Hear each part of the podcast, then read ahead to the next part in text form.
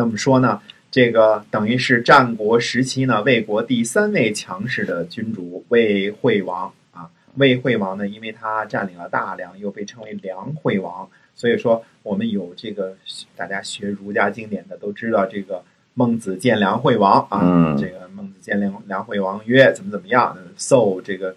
这个何以立五国是吧？哎奏不远千里而至啊，就是何以立五国。第一句话，这个梁惠王就问，这个就是呃建梁惠王当中的那个梁惠王，或者叫魏惠王。嗯嗯魏惠王是战国时期非常非常有名的君主，他继承祖业啊，继承这个魏文侯和魏武侯的祖业，而且可能精明的听众朋友们都听出来了，怎么原来叫魏文侯、魏武侯，后来怎么不叫魏惠侯，而叫哎魏惠王？变王了啊！哎，嗯对了，那这个这就是怎么说呢？等于说魏惠王呢，把魏国的事业发展到了鼎盛，嗯然后呢，又眼看着秦国崛起，崛起之后呢，呃，割地辱国，再眼瞅着自己的魏国衰落下去，那是因为呢，这个魏惠王呢太长寿了，光是在国君的位子上就干了五十二年嘿。当然，这个呃虚岁周岁啊，纪元元年什么的也可能是五十一年，但是五十一二年呢，这是不会差的。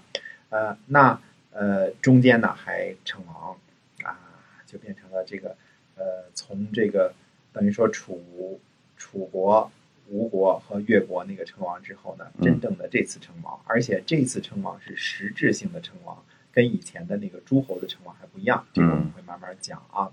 所以我们说呢，公元前三百六十九年，魏国在马陵打败了韩国，在淮呢打败了赵国。马陵呢位于今天河北大名县的东南，淮呢位于河南武陟的西南。估计呢，呃，两国呢都在后悔啊，这个想当初为啥没下狠手呢？哎 现在挨这个魏国的打呢，嗯对吧？公元前三百六十八年呢，魏国在关被齐国打败。关呢位于今天的山东菏泽西北。历史上呢没有详述战争的始末，但是从地理位置上看呢，应该是魏国跑去人家齐国打仗去了，因为在山东菏泽以西北的嘛，那就是深入到这个齐国的领土了。哎，所以我们说这个魏康叔的这个魏国，就是保卫的魏的这个魏国啊，由于早先呢和赵的这个战争当中呢，我们上次说过了啊，上上次说过了，丢失了七十三个城邑，地盘呢已经非常非常的小了，等于赵国呢已经把它大部分的领土占领了。呃，到了魏惠王时期呢，这个魏国的这个呃史记，实际上呢，它已经变成了呃魏国的保护国了，等于一个魏国变成另一个魏国的保护国了。嗯那么这个这个保卫的魏的这个魏国的这个地盘呢，仅限于龟缩于河南濮阳周围很小的一块土地了。啊那么原来的这个这个呃濮阳的周围，比如说新乡啊这些个地方呢，都已经成为这个呃魏惠王的土地了。嗯那么公元前呢三百六十五年，魏国呢攻取了宋国的仪台。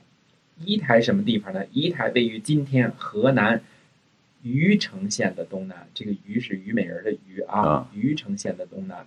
公元前三百六十三年呢，魏惠王呢伐邯郸，攻取了猎人和肥。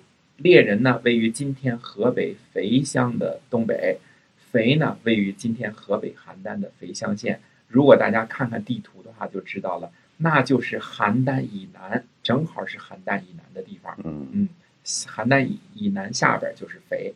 公元前三百六十二年呢，这个公叔痤哦，公叔痤啊，在这个呃快水的北岸呢，大胜韩赵联军，嗯而且呢，生擒了赵国的大将岳佐啊，这是呃一场呢非常非常非常大的胜利，以至于呢，这个魏惠王呢，在这个大战之后呢，要奖赏给他多少呢？就是怎么样奖赏这个公孙痤呢？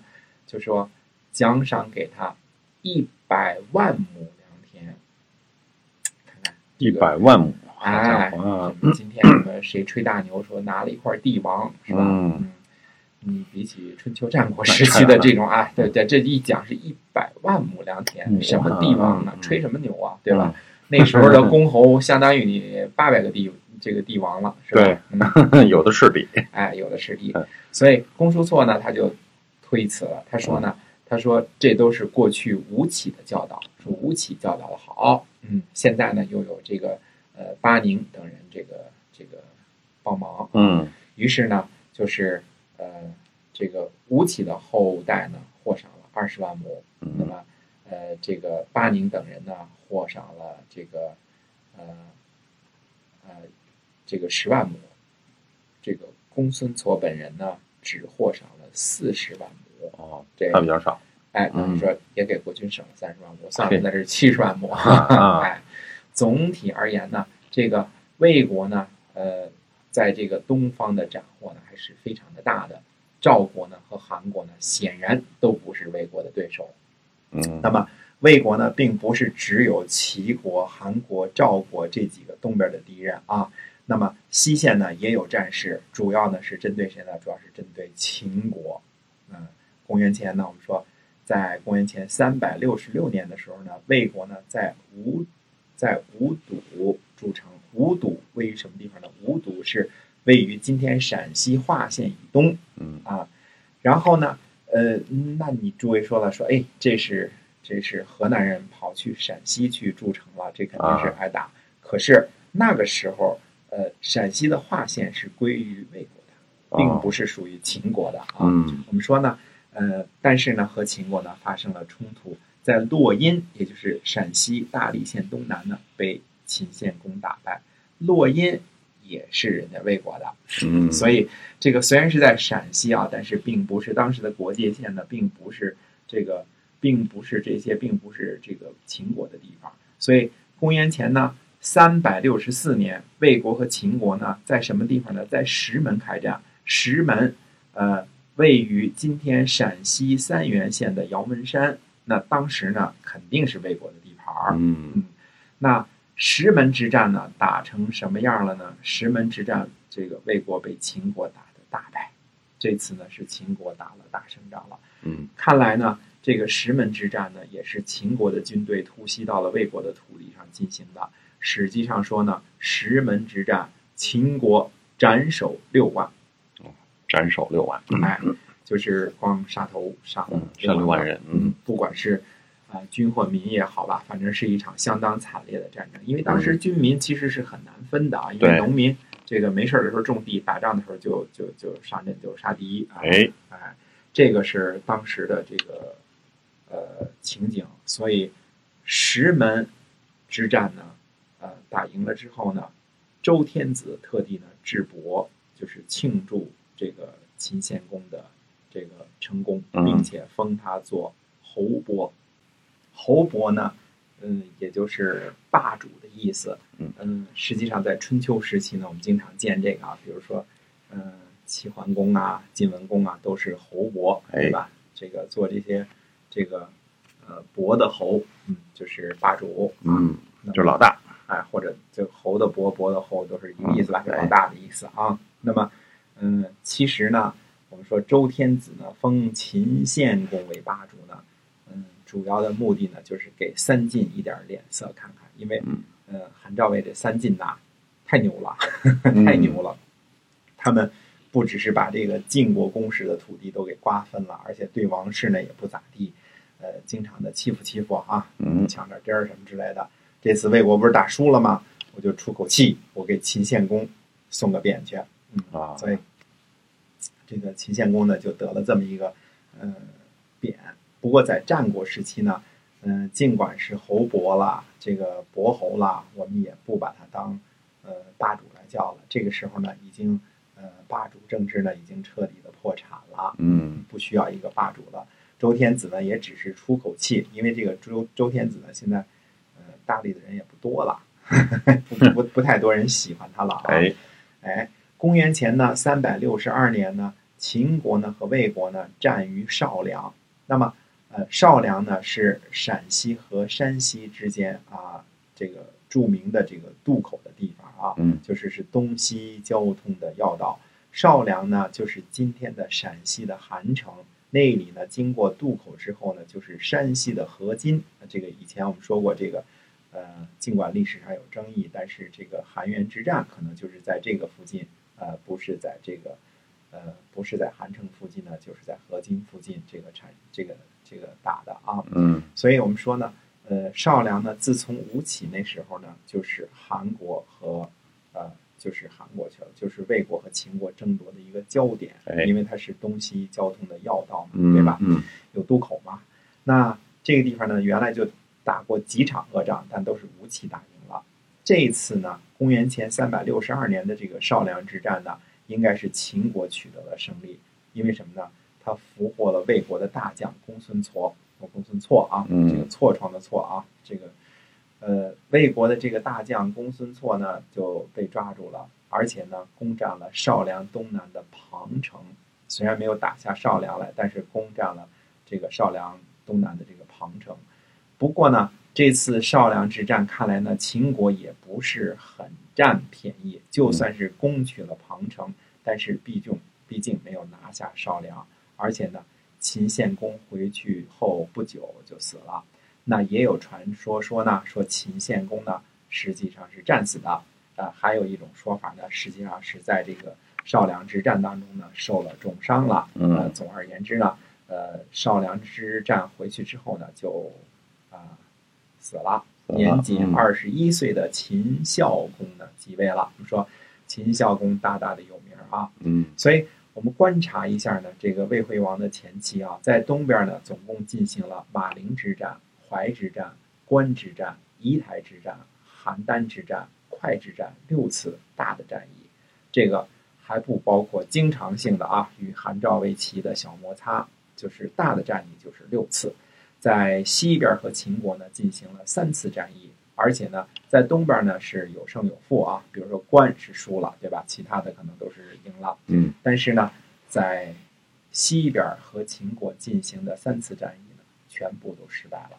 那么，嗯，观察一下这个魏国败于秦国的这三次战役啊，第一次是因为可能起因呢是在无堵筑城啊，嗯那么呃，在洛阴呢败于这个秦献公。那么石门之战呢和上梁之战呢，应该应该都是秦献公主动挑起来的，就是。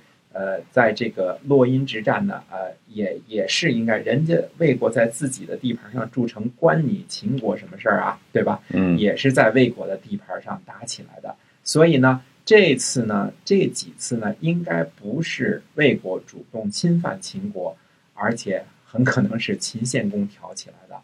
嗯，呃这三场战役登都应该是在魏国的土地上进行的，所以是这个秦献公挑起来的。而秦献公呢，他用兵的时候呢也有诀窍，他什么时候用兵呢？就是等着魏国向东边对韩、赵、齐用兵的时候，秦国就在后边插一杠子，这是嗯等于逼的魏国是两两线作战吧，嗯对吧？东西两线作战嘛。其实最有讽刺的意味的就是这个公元前三百六十二年的魏国的公孙痤刚刚在东边战胜了韩赵联军啊，被赐这个什么四十万亩也好，一百万亩良田啊，估计紧接着就被派去西边防守上梁去了，因为这个战事吃紧嘛，对吧？就吃了牢饭了。嗯 这个你想想，刚打了一大胜仗啊嗯，这个后来就就当了俘虏了。当然呢，如果按照后来的发展来看呢，公孙痤呢很快就会被放回去了，放回给这个魏国了。那么秦献公呢，通过实行什么新政，把五家变成一组啊，五家变成一伍，这个呃不是后来商鞅的发明，秦献公的时候也这么干。更早的时候，管仲在齐国就这么干了。看来把这个居委会组织起来啊，这个是呃这种传统，这个中国古已有之啊。后来包括保家长制度啊，都是这种制度的延续，对吧？迁都呃迁都到溧阳呢，就指明了秦国的方向。那么呃等于说呢呃通过迁都啊、经济建设啊，休养了很多时间的生息生息，而且呢。抓住了魏国在东边用兵的时候呢，这个有利的时机呢，对魏国发起了一波又一波的进攻，嗯，有勇有谋，秦献公啊，嗯，所以呢，这个哎，嗯，我们说这个呃，秦献公呢，实际上比这个这个这个秦孝公啊，他的功劳其实也不小嗯，还真的是，啊。所以，呃，这样的话呢，我们就说呢，这个实际上秦献公呢，在迁都溧阳的时候呢，他就定好了方针，那就是勇敢的和魏国开战，向东扩张。不能说呢，这个，呃，当时秦献公的雄心就是吞并天下，但是估计想收回陕西，包括河西这些啊，与与这个晋国呢共享天险，那肯定是预定的目标。是的，这点呢，从石门和少梁之战选择的突击点上呢，就能够看出来。那么之后呢，我们说这个，呃，这么大的胜利了之后，到底两国之间还会怎么样呢？那么秦国和魏国之间的关系到底应该怎么样的相处呢？那我们下回接着说。